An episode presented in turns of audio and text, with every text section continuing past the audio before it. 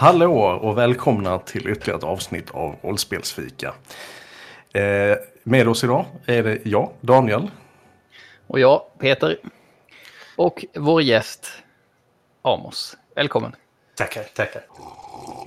Nu var det ett tag sedan. Eh, inte för, för er två, men, men för mig. Så jag var inte här sist, som, som man kanske vet. Eh, Det är nästan idag, så att eh, vi får eh, uppgradera Amos eh, till eh, högre status än gäst. ja, det, det är bud på det. Jag vet inte, jag vet inte hur många avsnitt som eh, är gränsen där, men eh, ja, något till. Fem, Ja. fem avsnitt kanske. Då är det co- Då är det Jag förstår. Då får vi expandera titeln till eh, tre, tre nördar. Välkom, välkomna på mys istället för bara två nördar. Så det är perman- permanent. Oj då, oj då, mycket ansvar. Ja, eh, idag var det väl tänkt att vi, vi skulle prata lite grann om speldesign. Eh, och skälet till att vi ska prata lite om speldesign det är för att jag håller på att designa ett spel. Och de två andra här har redan designat spel och har lite mer erfarenhet kring det. Så vi tänkte eh, prata lite om sådana här frågeställningar som man kan ha när man är så att säga helt grön på att designa eh, ett spel. Så har jag tolkat det. Det är kul att, att du det lite grann som att du inte riktigt... Så att vi, inte, vi har inte riktigt kommit överens om det här. Det är bara du som, som fogar in det nu. Men, eh, ja. nej, eh, det här är alltså förbestämt på förhand så att det behöver vi inte vara oroliga för. Nej, det stämmer alls. Du har, du har rätt Ja. Daniel. Ja. Eh, Det är faktum det vi kommit överens om. ja. ja, annars så vore det märkligt. Vår ambition är väl lite grann att väcka några begynnande tanke, tankegångar, lite frågeställningar som man kan ta med sig när man är i början av sitt speldesignande. Och jag vill ju verkligen säga att jag är ingen, eh, ingen sån här supererfaren speldesigner. Jag har ju skrivit ett, eller ja, ett stort spel och ett par små. Så att, eh, ja, jag vet inte. Jag, jag, jag vill verkligen inte framställa mig som någon auktoritet på ämnet. Jag känner väl att jag befinner mig lite grann i samma båt där. Att, um, jag har gjort ett stort spel som är lite udda i hur det är utformat och sen har jag gjort en massa andra små spel som är väldigt medvetet udda i hur de är utformade. Så På vilket sätt är de udda menar du? Jag har ju försökt skapa spel som gör någonting som jag inte sett gjort i spel förut.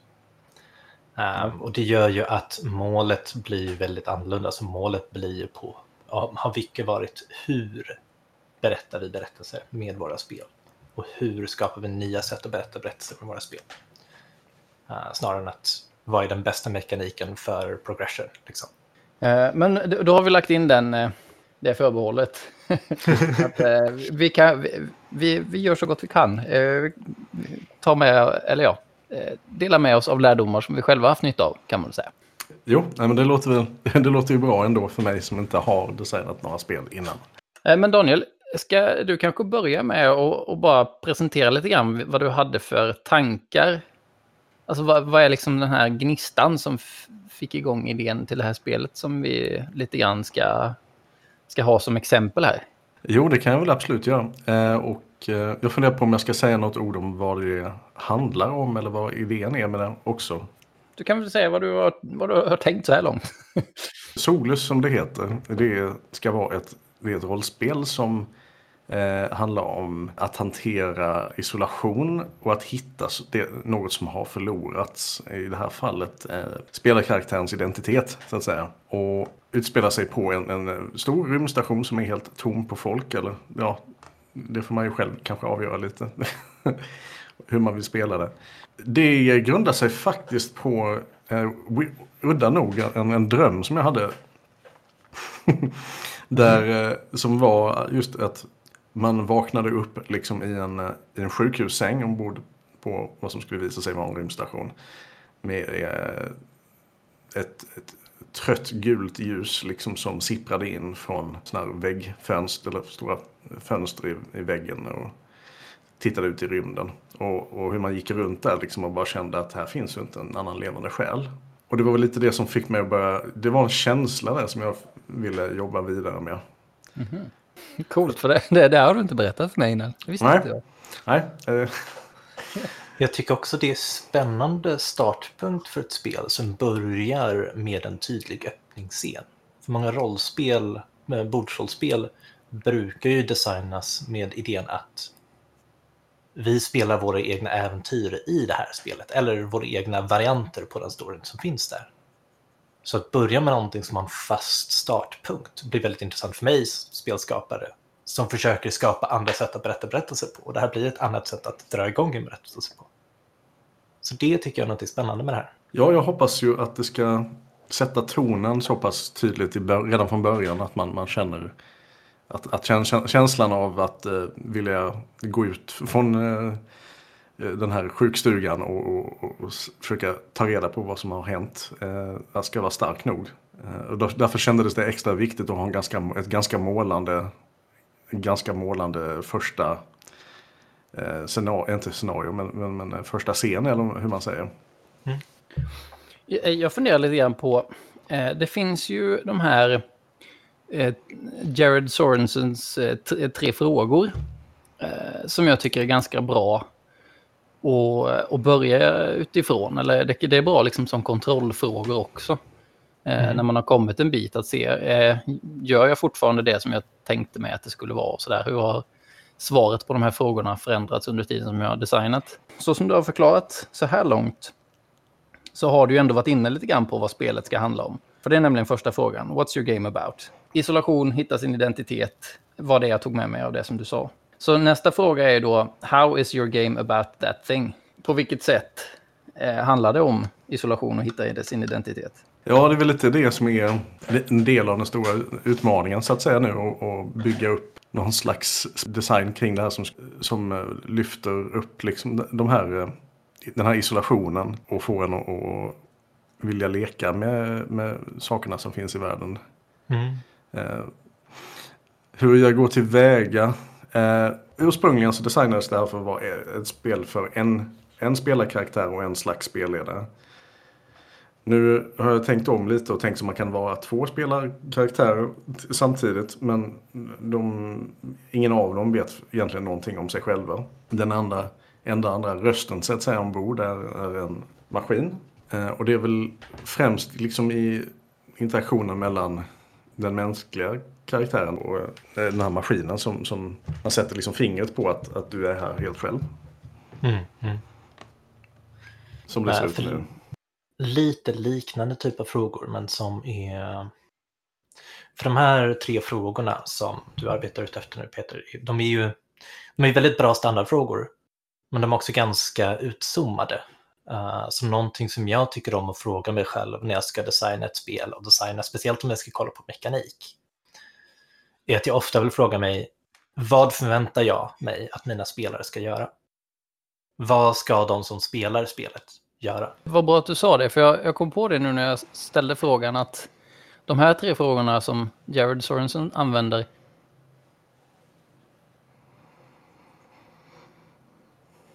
rollfrågor Mm. som man kan ställa sig allt eftersom man utvecklar spelet.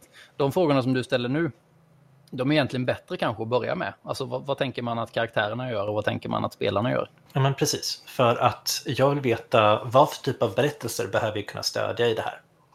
För att ska jag berätta pulpberättelser så måste jag ha andra mekaniker än om jag vill spela high drama. Mm. För att i high drama så handlar inte saker om eh, karaktärer som gör galet kraftiga saker hela tiden. Det handlar om karaktärer som får panik och massa känslor. Och konflikter liksom. Um, och vill jag spela komedi då kanske det återigen är helt andra saker jag vill göra. Och sen är det också, för att veta vad det behöver mekaniker för, behöver jag ju veta vad ska karaktärerna göra, vilket lite var för typ berättelse, men vad ska spelarna göra? För mekanikerna är ju någonting som spelarna interagerar med. Det interagerar inte riktigt karaktärerna med. Eh, vad tänker du där Daniel? Vad ska karaktärerna göra? Du säger man ska hitta sin identitet, det har du pratat om sedan tidigare. Jag tänker mig väl delvis att man ska försöka ta reda på vad har hänt här? Mm. Varför är jag i den situationen som jag är i? Och eh, idealt sett försöka ta sig därifrån. Mm. Det känns som en ganska naturlig reaktion. Eh, Okej. Sen så hur spelarna, ja det är väl lite det som är det kluriga i det hela. Att eh, när man inte har designat spel innan att veta hur vad, vad ska spelarna göra för att det här ska bli intressant. Jag tänker mig att um, när man pratar design inom datorspel och liknande, då pratar man ofta om mekaniker som vilka verb du har. Uh, jag kan klicka på den här grejen, det är att jag kan göra någonting med den. Det vill säga att den här grejen som jag klickar på, den har ett verb som kanske är, om det är en dörr jag kan öppna. Då vet jag att jag har ett verb som heter öppna. Jag kan applicera det, eller åtminstone försöka applicera det på allting som jag tycker borde gå att öppna. Och sen så kan spelet lyckas stödja det eller inte. Men vi har ändå etablerat det här att jag kan öppna grejer. Uh, så att om man försöker liksom hitta saker som ska kunna översättas till mekaniker är det ofta bra om man går ner till väldigt så här grundläggande, basala, uppenbara saker som är så här jättekonkreta. Som är liksom mina grundverb. Uh, eh, om man kollar på typ uh, en klassisk traditionellt rollspel så är det jag kan titta på saker. Det är ett jätteviktigt verb. Jag letar efter någonting, jag kollar efter någonting uh, för att få information. Jag kan slå på saker, jag kan använda mina spells. Det är också en hel lista av verb som man får av sin character sheet. Och sin klass och liksom alla special abilities man kanske har, det är verb som man kan använda. Och det är tydligt att man ska ha spells och attacks och sådana grejer om man vet att vi ska slåss med monster. Då måste vi ha mekaniker som stödjer det. Eh, så det blir lite grann att hur tar man de här idéerna du har och gör dem så konkreta att man kan stoppa in vilka verb är det vi använder i de här scenerna. Då har man kommit till lite grann var behöver vi ha mekaniker? Jag kan väl säga att jag har två stycken klara som finns nu i alla fall. Och det är ju att dels känna igen situationen Mm. med stora bokstäver då som en, som en, en handling. Eh, och då handlar det ju liksom exempelvis om att eh, känna att man har gjort någonting förut. Det betyder déjà vu motsvarande. Eh, sen så har jag också gjort två andra typer av handlingar som också har med, med att komma ihåg saker att göra. Eh, varav en ger spelaren eh, mycket mer narrativ auktoritet än tidigare. Och det är väl lite så jag har försökt jobba med det. Så tänker du dig att komma ihåg är någon slags aktivt verb som spelaren kan göra? Jag kan bestämma att nu kommer jag ihåg någonting. Det är en grej jag gör. Man kan väl säga att det är liksom en, en, ett, ett annat sätt att säga att spelaren, när den gör saker som involverar komma ihåg så får den mer att säga till om, om eh, narrativet. Mm. Okej. Tar, tar rodret lite mer. Eh, men det är ju spännande, så det är någon slags... Om jag vill bestämma någonting om världen så måste jag beskriva det som att åh, jag kommer ihåg det här. Ja, och det finns olika grader av hur mycket du kan få lov att säga också. Mm. Det kostar så att säga mer att nu är jag hundra, nu är det så här till exempel. Mm. Att bestämma någonting till 100 procent kostar spelarna mer än, än vad det gör att eh, vagt eh, känna igen någonting eller Mm liknande. Det här har varit väldigt svårt tycker jag så här långt att implementera. För man vill ju göra det meningsfullt att jobba med att finna sin egen identitet och, och göra annat än att liksom gå omkring och hitta saker. För det är ju jättespännande eh, det här med att komma ihåg som någonting som spelaren gör aktivt. För att det är ju en handling som i berättelsen så sker det passivt och, och som en slags reaktion på det som händer i omgivningen hos karaktären. Så det tror jag att det kan vara lite svårt att hitta någonting som löser den lilla motsägelsen i skillnaden mellan hur mekaniken ska funka, att spelaren bestämmer att nu kommer jag ihåg någonting och i narrativet så är det omgivningen som påminner karaktären. Eh, det kan vara svårt att navigera kring. Det är också en sån grej som om man lyckas navigera kring det så kan det vara jättespännande för det är inte så många som har gjort det. Just för att det är svårt tror jag. Eh, men det är också så här, här har du ju ett tydligt exempel på det här som jag pratar om, att du har hittat ditt verb, komma ihåg. Det är någonting som du ska göra som en av spelarnas, spelarnas liksom verb, som grejer de kan göra. I under en scen så kan de bestämma sig för att de kommer ihåg en grej och så har du någon mekanik kring det. Vad för andra typer av mekaniker och beteenden förväntar du dig från spelarna? Ja, det, det knyter ju lite grann an till eh, något som vi diskuterade innan vi startade här. Det vill säga att hur vet man när det är lämpligt att ha en mekanik? När behöver man formalisera någonting? En, en sak som jag ofta undrar. När man själv tänker att ja, det här skulle ju kunna ske via en konversation. Liksom, det är inte kanske nödvändigt att formalisera det här som en mekanik. Alltså, jag, jag brukar ofta tänka så här. Vad, vad är det jag behöver för stöd till spelarna för att det ska bli den typen av berättelse som jag vill att det ska bli? I jämförelse med att jag bara ger dem situationen och låter dem spela friform. Alltså, det som man behöver det är det jag tänker att mekanikerna gör. Det är liksom inte att begränsa folk i första hand, utan det är att ge folk, eh, ge spelarna stöd att veta vad det är de ska göra och när de ska göra det för att det ska bli på ett visst sätt. Men så, så jag undrar lite grann, vad har du tänkt att man har för auktoritet som de här olika spelarna? Alltså, det finns som du, du säger att det finns tre stycken spelare. En är den här datorn eh, och de andra två, eller den, två eller en, är då eh, överlevare eller vad man ska kalla dem, utforskare på den här eh, rymdstationen. Vad har de för auktoritet i narrativet? Vad får de lov att säga och vad får de inte lov att säga? Finns det någon uppdelning där som du har tänkt dig? Uppdelningen är väl så att datorn har i första hand auktoritet att beskriva saker. Eh, eftersom den har, har kunskap om, om miljön. Men å andra sidan har spel... Ja, jag, jag är med. Men spelaren har inte... Spelaren hittar ju på. Eller är det tänkt så? Eller finns det någonting som, som den spelaren som är datorn behöver förhålla sig till när den beskriver miljöer? Eller är det bara att hitta på som... Nej, eh, alltså jag har tänkt skriva en, en riktlinje liksom för hur saker kan vara. Men den stora, stora eh, biten av beskrivningen får man, får man ju hitta på själv.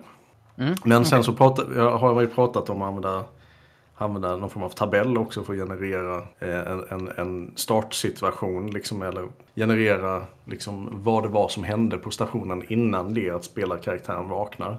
Och det, det är ett typiskt exempel på ett eh, verktyg som skulle ge stöd till spelledaren då, eller eh, datorn. Att eh, istället för att den får fritt eh, spelrum och själv hitta på vad som har hänt på, på rymdstationen så finns det ett regelverk som hjälper den att titta på så att det blir på det sättet som vi har tänkt oss med spelet. Eller som du har tänkt dig med spelet. Jo, så kan man ju säga i så fall.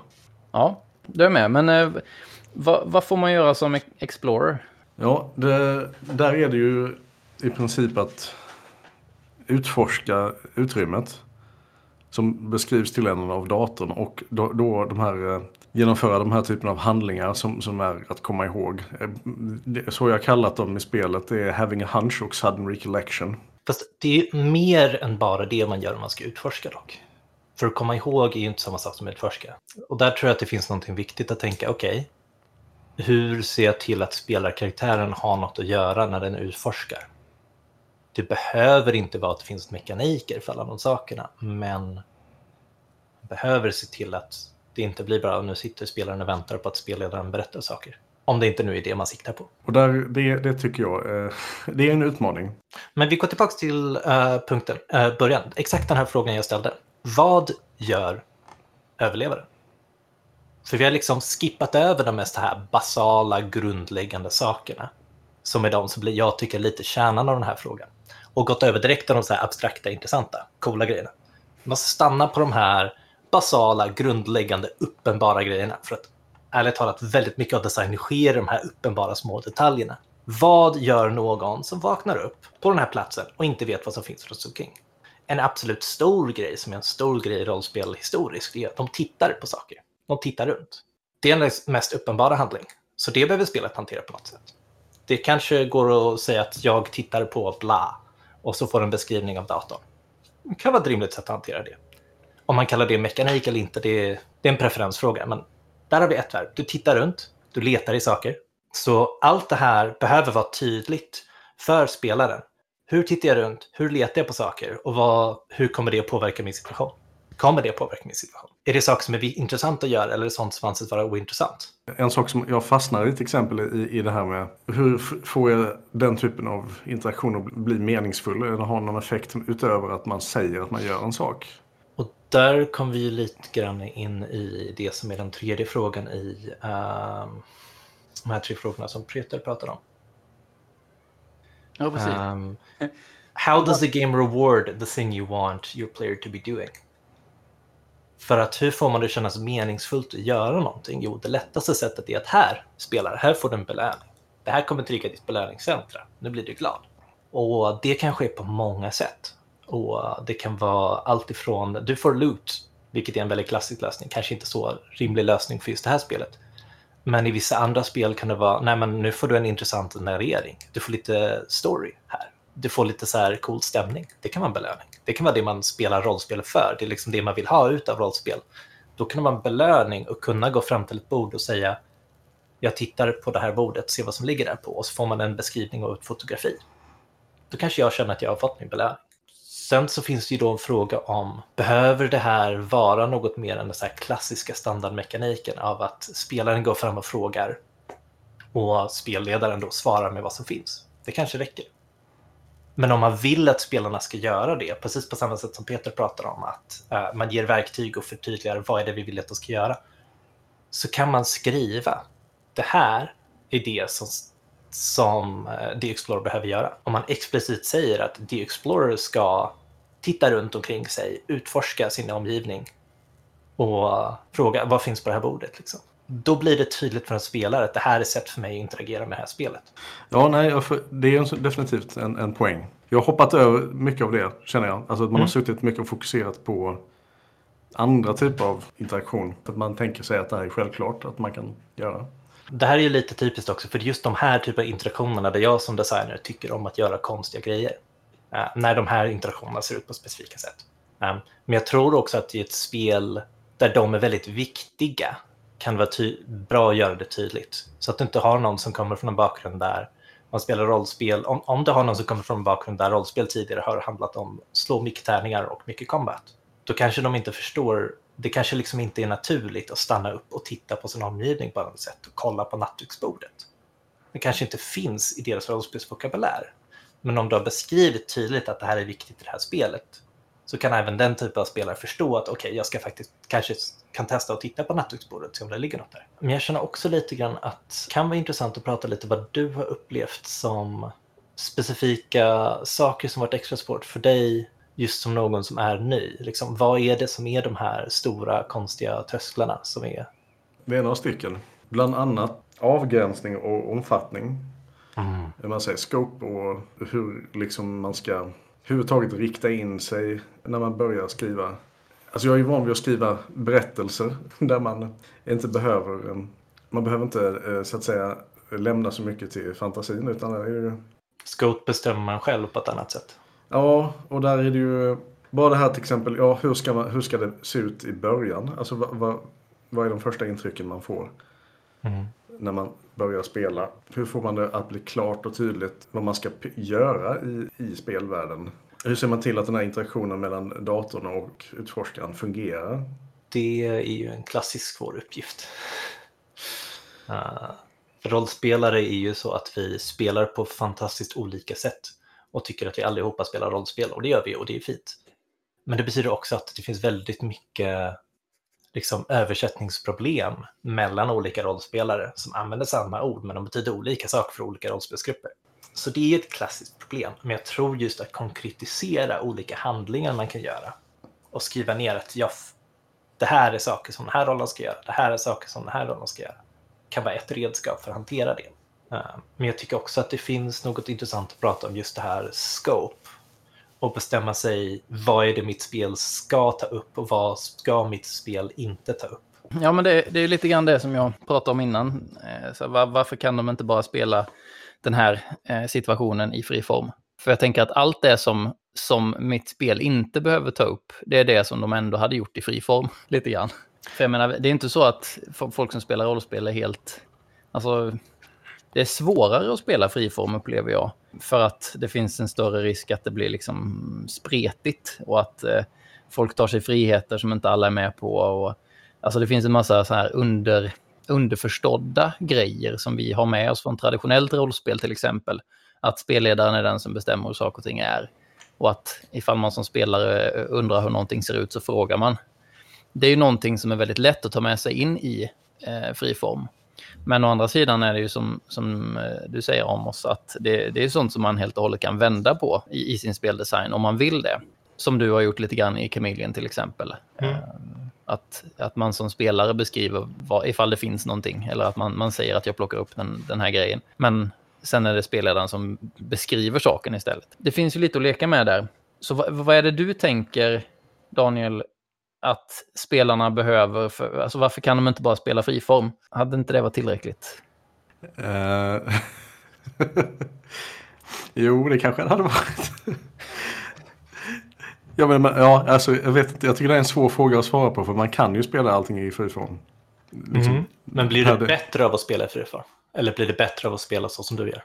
Eller är det lättare att spela som du gör och svårare att spela i friform? Jag skulle säga som så här, blir det så som du har tänkt ifall du sätter det här i spe spelet, eller den här liksom situationen i handen på någon som spelar friform. Det kan du aldrig vara säker på i och med att, som vi pratade om tidigare, att, att alla tar med sig sitt bagage in i, i spelet. Det är det som är grejen, det är därför du gör regler, det är för att folk inte bara ska göra så som de har gjort sedan tidigare, utan att du vill få det att bli så som du har tänkt dig. Mm. Detta ska inte bli ett sci-fi grottröj motsvarande.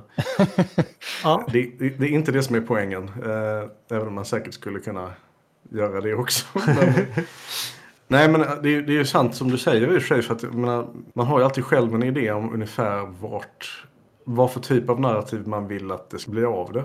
Och det är väl det, de regler eller de, den texten man skriver, alltså i form av regler och, och beskrivning av, av värld och karaktärer. Att, att mm. Man vill pusha folk lite åt det hållet man hade tänkt. Men kan inte det vara ett sätt att börja då? Det angränsar lite grann till det som jag pratade om innan vi började spela in. Att, eller ja, det, det, det är en idé som jag gillar. Att man typ utmanar sig själv med att skriva någon form av actual play-transkribering. Hur tänker jag mig att, att samtalet låter vid spelbordet? Vad säger den här spelaren nu? Och vad svarar då de andra? Det kanske är någonting som man gör lite senare i designprocessen.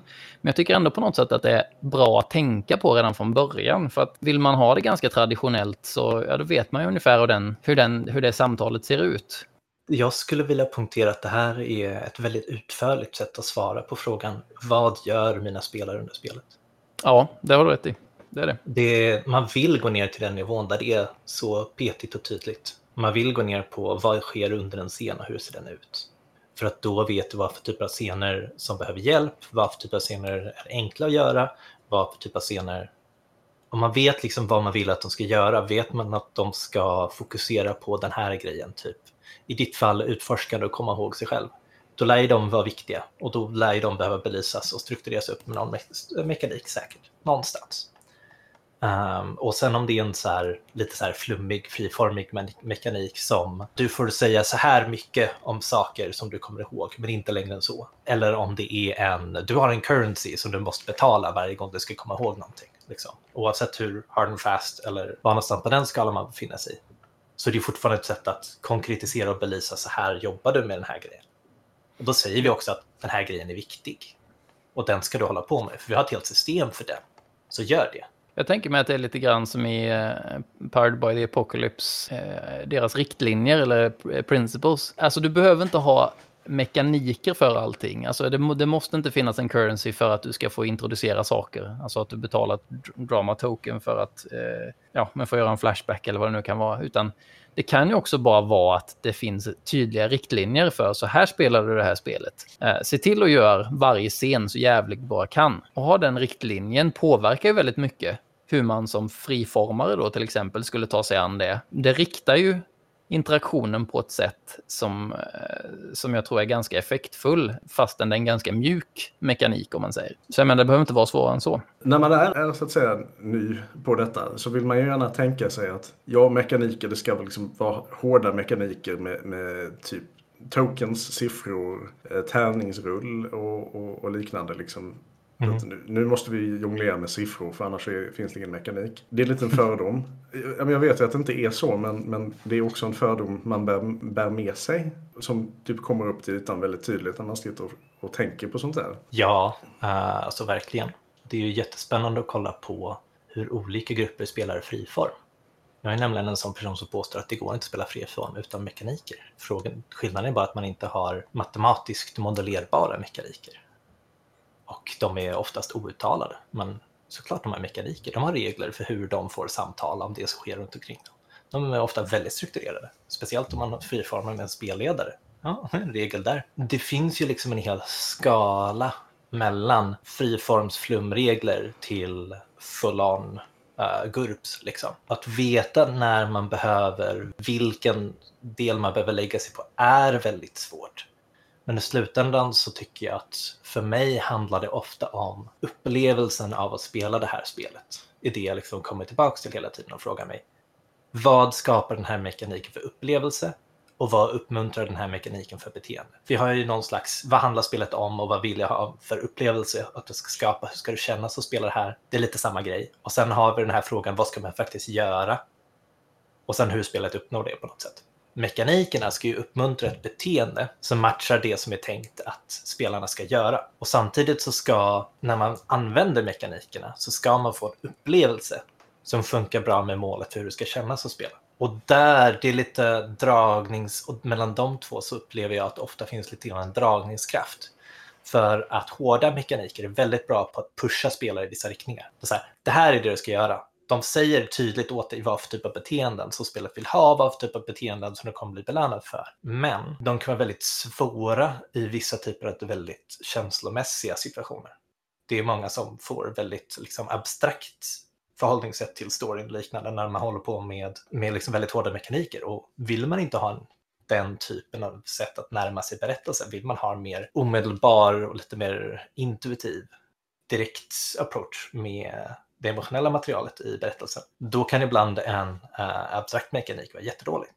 Men det finns vissa mekaniker som är jätteabstrakta, jättematematiska och som visualiserar saker på så bra uh, sätt att de skapar jättemycket känslor. Så i slutändan får man helt enkelt sitta och testa sig fram. Okej, okay, när vi gör den här mekaniken, då har det känts så här för mig och så här för mina speltestare om man har sådana. Och det tycker jag är innanför vad jag vill göra eller utanför vad jag vill göra och försöka ta beslut baserat på det. Så i slutändan tycker jag att det handlar om att hålla koll på vad vill jag att mina spelare ska göra i det här spelet? Vad vill jag skapa för upplevelse i det här spelet? Och vad har jag faktiskt sett när jag har testat det? Är det bra eller dåligt? Matchar det vad jag vill göra? Det är ju intressant det här med testning också jag kommer att tänka på det nu att du och jag Daniel, vi har ju spelat eh, det, första, det första någonsin eh, speltestet av Solus i sin absoluta vagga spelade vi ju här på podden för något, ja, för något år sedan. Ja, just det. Lite till säkert. Och det tycker jag är en ganska intressant grej som du har gjort med just det här spelet. Att du har börjat speltesta ganska friformigt och sen byggt på mekaniker och, eh, och regler efterhand. Sen har, har ju vi tre speltestat också i tillfälle. Mm. Och det återkommande som jag också är alltså otvetydigt är det jag tampas mest med är ju den här känslan av att spelaren inte riktigt vet vad den ska göra. Nej, men det ger dig också väldigt tydligt svart på vitt vad du, vad du tycker saknas. Alltså för vi var ju inne lite grann på det här, den här frågeställningen. Så här, vad, vad ska mitt spel, vad ska det finnas för mekaniker och vad ska det inte finnas för mekaniker? Och, och göra så som du har gjort. Alltså det ger ju dig tydlig feedback på vad är det som saknas. Istället för att man, att man börjar med att göra ett jättevidlyftigt eh, regelverk som man tror passar och sen så provar man det och sen så ser man att ja, det här blev ju inte som jag hade tänkt mig, men jag vet inte vad som ska bort eller vad som ska... Eller ja, då behöver man snarare ta bort saker och man behöver kanske lägga till saker. Jag tror att det kan vara en ganska, ett ganska spännande sätt att skapa spel på. Eh, och jag tycker vi har kommit fram till en del, eller vi och vi, eh, det är i största del du som har kommit fram till liksom, mekaniker och sånt som, som saknas och som ger ganska speciell eh, interaktion mellan spelarna ändå. Jag tycker också att, jag vill belysa ännu mer det som Peter precis nämnde, att eh, just i det som du har, med den här processen du har, så har du liksom, jag vet inte om du är medveten inte, men han har hamnat in i Eh, ett väldigt iterativt arbetssätt som handlar väldigt mycket om att okej, okay, vi tar den minsta möjliga och testar idén med. Sen lägger vi på någon grej till och testar det. Sen lägger vi på någon grej till och testar det. Och det gör att man kan gå väldigt, man lägger väldigt mycket av sin tid, visst väldigt mycket av tiden går till testande, men det gör också att man lägger inte massa tid på saker som det sen visar sig att nej, men det här var skräp. Så det är bara att slänga ut allting. Uh, och är det så så slänger man ju aldrig ut särskilt mycket för att man har inte gjort så mycket sen sist. Nej, precis. Helt sant. Uh, och man vet var någonstans det är fel och det går ofta fortare att komma på nya intressanta idéer för att man ser hur det fungerar i praktiken istället för att bygga i huvudet mm. utifrån vad man är van vid. Ja, det så håller det blir... jag verkligen med om.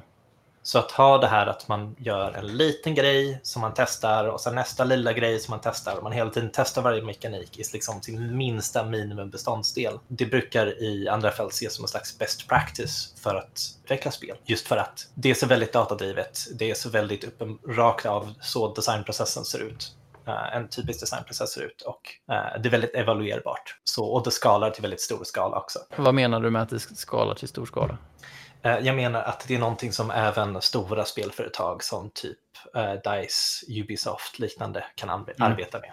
Uh, så att det är inte jätterelevant för rollspelsbranschen med tanke på att det enda som görs i stor, stor skala är väl typ Dungeons and Dragons. Och det är mm. inte jättestor skala redan det. Nej, precis. Jag hade några tankar som jag tänkte höra med om. Mm. Om hur man jobbar med, med progression i ett spel. Mm. Eh, för det känns för mig lite grann som att hoppa i, en, hoppa i havet lite grann. Eh, det är väldigt svårt att jobba med klara gränser på, på liksom vad för... Ja, när, när, när raisar man en flagg? Liksom, nu är det, när är det dags för nästa del? Mm. Vad är det som ska betraktas som framgång? Alltså tillräckligt mycket att man ska kunna fortskrida. Ska det vara en formaliserad progression? Eh, massor av olika frågor egentligen. Och det känns ju ganska centralt för att det är liksom det som äger rum i mitten av... Det är ju det som... När du säger progression, tänker du character progression eller spelet i sig och storyn eller? Ja. Både och. Både och. Jag förstår. Det känns som det hänger ihop väldigt tajt i och med att handlingen här är ju karaktärens utveckling, more or less. Ja, just det. Det kan ju hänga ihop i spel. Jag vet inte, det finns ju vissa spel där de sitter ihop. Uh, typ med Oscar-liknande spel så gör de ju det. Uh, för att, och det är ju lite för att de använder, de använder system som är väldigt närbesläktade. För att för att få character progression så måste du klara och misslyckas med tillräckligt många skill checks. Jag tror inte de kallas skill checks, men de fungerar ungefär som skill checks. Och varje gång det blir en check Eh, det här är i och för sig Torchbearer som fungerar så, men jag tror att Maskard fungerar liknande med tanke på att de är väldigt liknande system. Och varje gång någon i gruppen gör en check så är det ett tidssteg som vi går vidare. Och det finns ett visst antal tidssteg i uh, det här är då förmodligen specifikt för Torchbearer innan ni får slut på facklor, ni blir tröttare och tröttare, hungrigare och hungrigare, mer och mer skadade och ni får slut på ransoner och måste sen gå vidare till nästa fas som är camp. Uh, så att de har liksom, de är kopplade till varandra via ett ganska, för att de räknar tid lite grann på samma sätt. Men de har ingen tydligare koppling annat än så. Jag vet inte om du känner till någon Peter, där de två är liksom kopplade på det sättet? I och med att vi hade förra, förra eh, inspelningen handlade ju precis om pacing och eh, en del progression också. Och, och, det är ett ganska eh, nytt område för mig eh, speldesignmässigt. Så jag, jag, känner inte riktigt att jag vet hur jag ska svara. För det jag kommer att tänka på är att spel som fokuserar på uh, story progression på det sättet, där man liksom typ eh, uh, Fiasko, Evolutionens barn har jag nämnt, men uh, det finns även andra. De spelen är ofta mer åt indie-hållet och fokuserar sällan på character, uh, character progression som typ så här få stats och levels och liknande grejer. För att i Fiasko så finns det inte, punkt. Där, det finns liksom inga mekaniker för det. Det kom ju naturligt av berättelsen att man befinner sig på andra platser.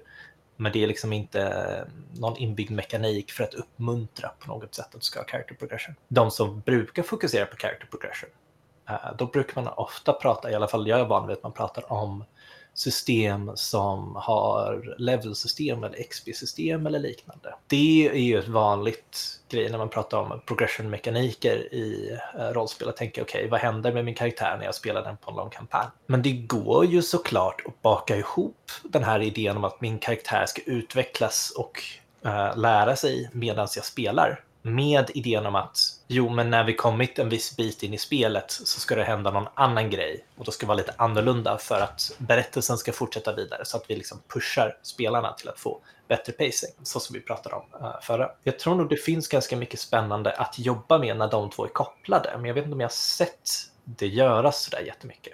För att vanligtvis så fokuserar man på det ena eller andra för två olika typer av spelstilar. Men nu mm. hade vi ett spel där den emotionella inre resan är det som vi har kommit fram till att vi kanske behöver mekaniker för.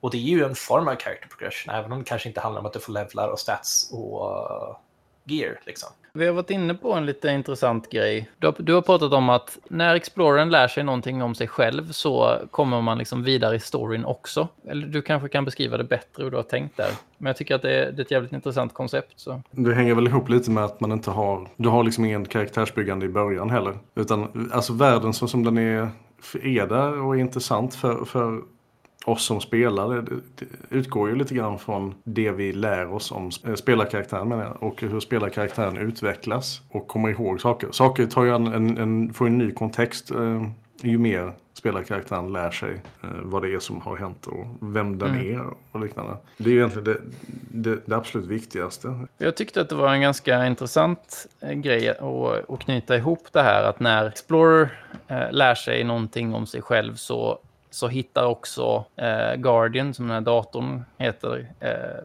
då hittar den också någon ny information som tidigare har varit korrumperad eller liksom Ja, just det.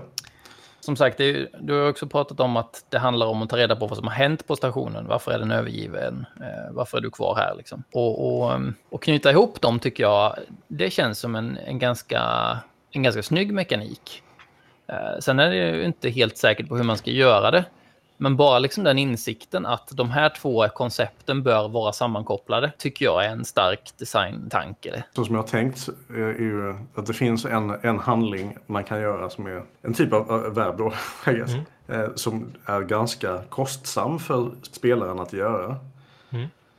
Eh, Det ska inte vara helt lätt för att det markerar liksom ett, ett skifte.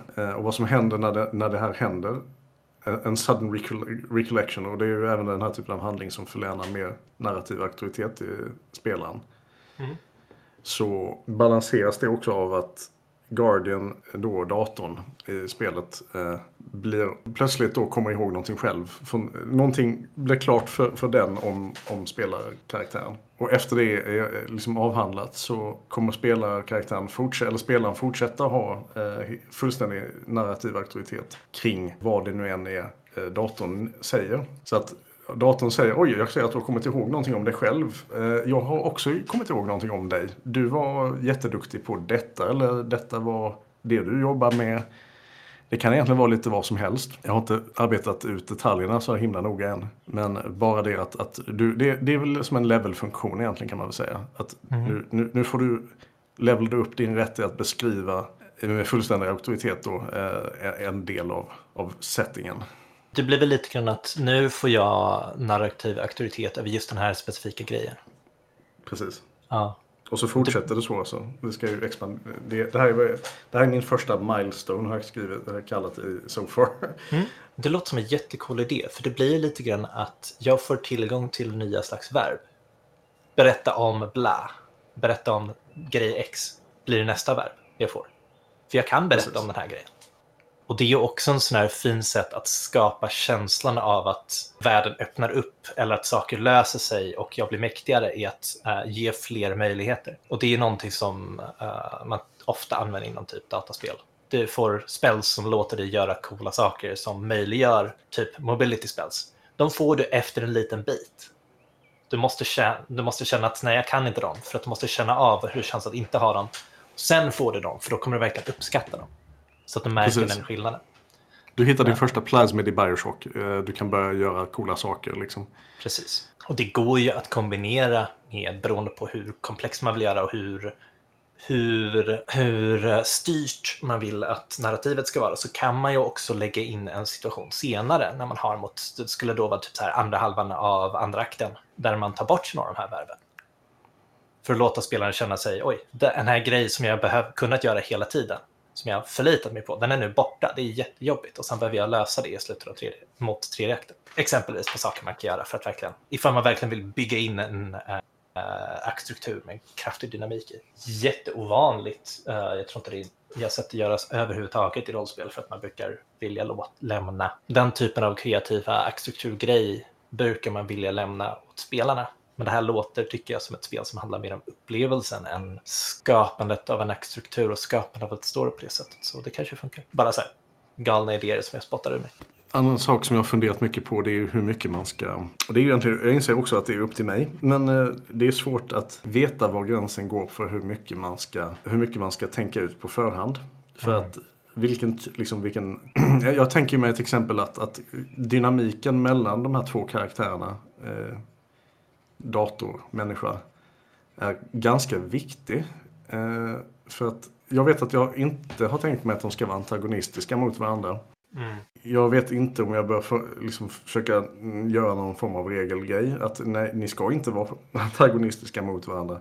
Det känns ju som att jag skulle kunna gå ännu längre och, och, och specificera Eh, vilken typ av relation eh, de förhoppningsvis bör ha i slutet. Men då känner jag också att man är inne och micromanagerar lite för mycket. Jag är osäker. Det är väldigt svårt att veta vad man ska ta, dra gränsen för. för liksom att, ja, jag skulle kunna skriva eh, ett färdigt scenario till det här mer eller mindre. Men är det verkligen det jag vill ha?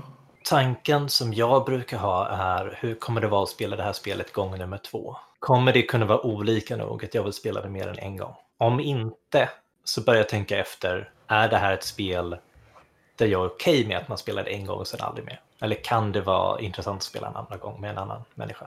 Intressant fråga.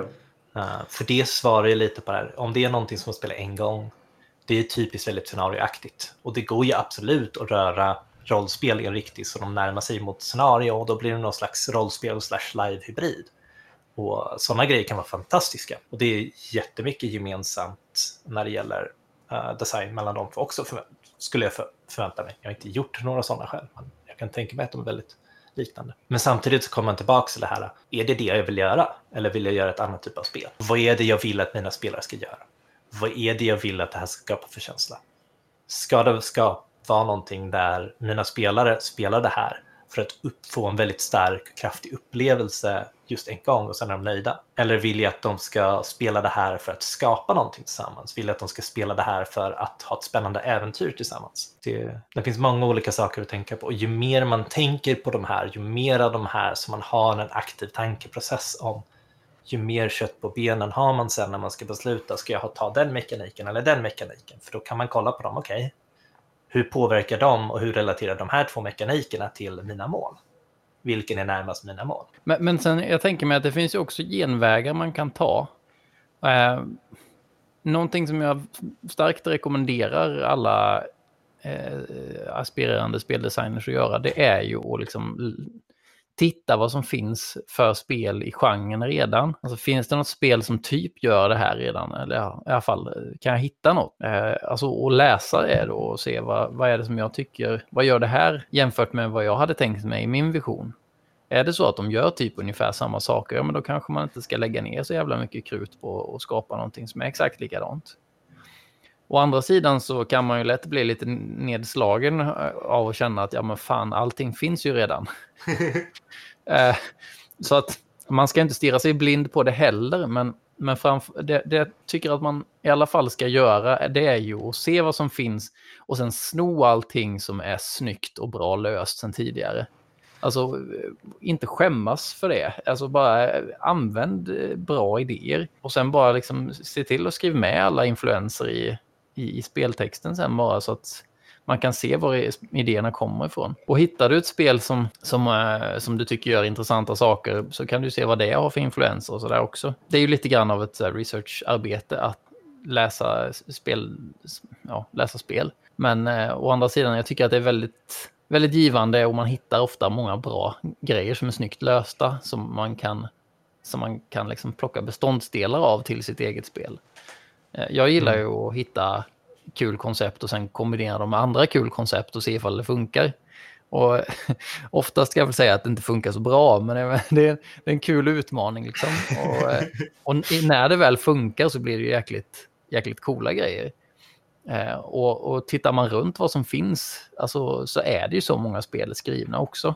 Mm. All, alla, det finns ju jättemycket tydliga influenser från alla eh, håll. Alltså, jag menar, Powered by the Apocalypse har gett upphov till en himla massa spel. Men jag menar, det i sin tur är ju också skrivet med en massa olika influenser. Så mm. det är ingenting som är skapat i ett vakuum och jag tycker att man ska inte skapa spel i vakuum. Eh, för då blir det inga bra spel. Ja. Det är mycket lättare om man står på axlarna av de som kommit tidigare. Ja, men man kan ju undvika att göra alla dåliga misstag. Och sen kan man utveckla vidare de grejerna som har potential och som är bra. Mm. Mm. Definitivt. 100. Uh, det är också så att det är väldigt, väldigt svårt, om inte helt omöjligt, att uh, copyrighta en mekanik. Uh, så det är lite svårt att ens juridiskt bråka med det. Ja, alltså det som, det som, går, det som går att copyrighta är ju text. Eh, tar man någon annans text rakt upp och ner och använder den som den är, så det får man alltså inte. Men du får alltid lov att använda någon annans mekanik eller någon annans idé så länge du beskriver det med dina egna ord. Eh, så börjar man eh, ifall, ifall ett spel använder väldigt specifika termer Alltså att man hittar på till exempel att, eh, jag vet inte, i, i, i vårt spel, i, vår, i, den här, i det här spelet så heter våra magiker airbenders istället. Då kanske man ska passa sig för att använda samma ord, även ifall det kanske är coolt. Mm. Eh, men också samma sak med termer då, att börjar man eh, hänsynslöst att missbruka andras eh, ord och eh, text så det är dålig, dålig praxis. Ja. Jag, jag, tänker att det kan vara kanske en ganska bra avrundning. Sno lagom och på rätt sätt så kommer allt lösa sig, eller vadå? ja, låt dig influeras. ja, ja. Ja, det är bekant inom konsten också. Så. Ja, men precis. Och, och, så som du har gjort också, eh, prata om ditt spel med andra. Eh, var inte rädd för att någon ska sno din spelidé. Eh, det är ingen som bryr sig om din spelidé oftast så länge inte spelet är färdigskrivet och du ska, du ska vara glad ifall folk bryr sig om ditt spel efter att det är färdigskrivet. Uh, lite så. och också så här, har man en idé till ett spel så, det så då har man knappt ens börjat spelet. Designprocessen är, nu har jag min idé, nu ska jag göra ett spel. Och det är den andra biten som är svår. Ja. Att göra, komma på en idé är lätt i jämförelse med att göra ett spel. Idéer är billiga. Skriva, själva skrivandet är det svåra. Design är det absolut dyraste i det här fallet. För det är där man måste hålla på och iterera, iterera, speltesta, speltesta, speltesta. Det tar mycket mer tid än skrivandet. I många fall. En intressant spaning är ju kanske att ställa frågan ifall ni tycker att jag ställer rätt frågor. Mm. Jag inser att det skiljer sig åt från spel till spel, men, men det är liksom är det här i linje med sånt som ni själva hade, hade har frågat Jag skulle er? säga att oftast så ställer folk för abstrakta frågor. Så att man pratar om stora idéer snarare än om små detaljer. Vilket kan kännas jättekonstigt. Oftast så är det ju konkretare du är med dina frågor, ju större sannolikhet att det faktiskt finns ett svar. Så jag skulle försöka fråga mig och grotta in mig i, uh, istället för att prata på ett stort idéplan, så skulle jag prata om specifika mekaniker och interaktioner mellan dem. Det är lättare att prata om, för det är lättare att testa. Och det är också därmed lättare att ha erfarenhet av att ha testat liknande saker och då kan man referera andra spel som gör något liknande och hur det kändes att spela dem. Men sen är det ju väldigt mycket att uh, jag går ju hela tiden tillbaks till vad ska spelet handla om? Vad för upplevelse ska spelet göra? vad ska spelarna göra? Och det är en fråga som jag tänker att du kan nog dra nytta av att ställa den till dig själv mycket mer och mycket utförligare och mycket mer detalj. Att liksom sätta ner, vad tänker du att de faktiskt gör vid det här spelbordet när de sätter sig ner och spelar spelet? Liksom bara sitta och grotta ner i detaljer där. Det kan vara väldigt givande. Och uh vill jag ju tillägga att inga frågor är ju, är ju dumma. Alltså, jag menar, det, det är ju mest, ja det är så, så, som Amos eh, säger att eh, det är bara att vissa frågor får, kan man inte få några riktigt användbara svar av. Men, men jag menar, fan undrar du någonting så ställ den frågan. Det största problemet är ju om du inte ställer de frågor du har. Ja, just det. Jo. Uh, och ställa en andra... dum fråga är liksom så här, nej vi kommer inte tycka du är dum, vi kommer bara undra vad du menar. Sen finns det ju alltid de som eh, som ger dumma svar på alla frågor. Eh, alltså så här, man ska inte lyssna för mycket på andra människors lösningar på dina problem heller. Det, det är också en sån här klassiker att eh, lyssna på feedback. Se, se, till att andra människor speltestar dina spel, få feedback på vad de tycker. Men lyssna inte för mycket på deras lösningsförslag. Det, det är ditt jobb som speldesigner att hitta lösningar. Jag brukar formulera det som att uh, för andra folk som vill hålla på med speldesign är att uh, lyssna på vad de känner och skit i vad de tycker. Ja, det kan vara intressant. Skit i vad de har för idéer om hur du ska ändra ditt spel, on average. Uh, det som spelar roll är hur kände de vid vilken tidpunkt medan de spelar. Återigen, komma tillbaka till det här. Det jag vill ha av speltestet det är den här upplevelsen. Hur kände, hur, vad var din upplevelse när? Och då kan man vara ganska specifik. Hur kändes det när du höll på med den här mekaniken? Ja, just det. Och det kan Jo, vara nej, men- jätteanvändbart. Men om de säger att jag, jag tror att den här, det här borde vara en D10 istället för en D6, det är liksom inte så användbart. För att jag vet att min matte fungerar med en D6 och den fungerar inte med en D10. Där behöver jag göra om all matematik och det är jättemycket jobb. Och dessutom så kan jag få samma sannolikhetsfördelning ändå. Sånt är jättevanligt. Ja, och jag menar eh, den idén som de får eller den visionen som de, någon annan får av att läsa ditt spel eller när du snackar om spelet är inte nödvändigtvis samma vision som du har. Eh, Mm. Det kan ju vara att lösningar eh, gör att visionen blir helt annorlunda. Eh, så att eh, lita på dig själv. Och sen är det ju också så att det är du som kan ditt spel bäst. Även om någon annan har spelat två miljoner indie-rollspel, som ingen av oss här har gjort, så det är fortfarande så att de har inte spelat ditt spel lika mycket som du har och de har inte testat ditt spel lika mycket som du har. Så det Nej. är fortfarande du som kan ditt spel bäst. Det, det är vettigt att komma ihåg. Och det, det är även en grej som man, man gärna vill, vill göra när man, när man skriver. Eh, alltså eh, litteratur eller eh, berättelser. Liksom att, eh, det är farligt att... Eh, man ska egentligen inte fråga vad, man, folk tycker, vad, man tycker, vad folk tycker ska hända. Eller om det finns problem. Mer Mm. att känns det här off? Okej, då får vi jobba på det. Ja. Nej, men jag känner väl ändå att jag har fått lite att tänka på. Ja, jag tycker att det har varit en bra diskussion. Jag hoppas eh, som sagt att du ska att du, att du håller, håller lågan vid liv här och, och gör färdigt det här spelet. För jag tycker att det är ett eh, himla coolt koncept. Eh, 2021 så vill jag spela det här på Queercon och visa det här på Queercon. Eh, så eh, the pressure's on. Crunch time. ja. Det är eh, typ ett år, det klarar du. Ja, vi, vi får jobba, jobba på det. Ja. Och sen, eh, alltså det är ju också, nu, nu fortsätter diskussionen här, Jag- ska Ja. hålla det kort. Eh, känn inte att du, du behöver göra ett, ett sidor som är 200, spe, 200 sidor långt. Eh, alltså det är bara för att de kommersiella rollspelsböckerna ser ut på det viset så behövs det absolut inte eh, så mycket text. Alltså lyckas du förmedla ditt spel på typ 20 sidor så är det- mycket bättre. Typ alla gånger. I alla fall liksom som ett första, som ett första test. Såvida du inte har en publisher eh, lined up och eh, typ en distribution deal över större delen av Sverige eller till och med större än Sverige så behöver du inte en bok som är 200 sidor för att böcker som är 200 sidor är så stora för att de är lättare att sälja och de har mer plats för fin artwork som är det som säljer. Ja, just det. Så eh, har du inte all den outreachen och all de resurserna så finns det ingen anledning att den ska vara 200 sidor. Om du inte råkar ha ett så komplext spel som du tycker är fantastiskt roligt att göra, then go ahead. Det måste vara 50 sidor fluff, bara. Alltså det är ju fluffen som säljer rollspelen. I'll be frank. På stor skala så är det det. Sadly. Eh, ja precis. Ja. Tra tragiskt men sant. det är jätterimligt för att det är det enda man kan få en känsla av att bara titta och läsa. Ja, Annars måste man sätta sig ner och spela det. precis. Och det kan Man man, inte vet göra i inte- butiken. Nej, man vet ju inte om man ska spela det förrän man har liksom fastnat för det. Det måste finnas Mm. någonting att fastna för. Det är rollspelsvärldens motsvarighet till att kolla på baksidan av lådan för att se ifall det är cool grafik. Ja, alltså, Just det. verkligen. Jag, ska, jag, jag tackar så hemskt mycket för, för eh, alla svar jag har fått Mm. och lite tankeställare. Och, och så här, det var väldigt hjälpsamt. Tack själv. Och tack Amos för att du eh, var med och kom med eh, bra svar och sådär. Det är alltid trevligt att ha dig med. Det är alltid trevligt att få vara med, så tack själva. Och med det så säger vi väl tack och adjö för den här gången. Vi, eh, vi hörs igen snart. Ha det bra så länge. Hej då.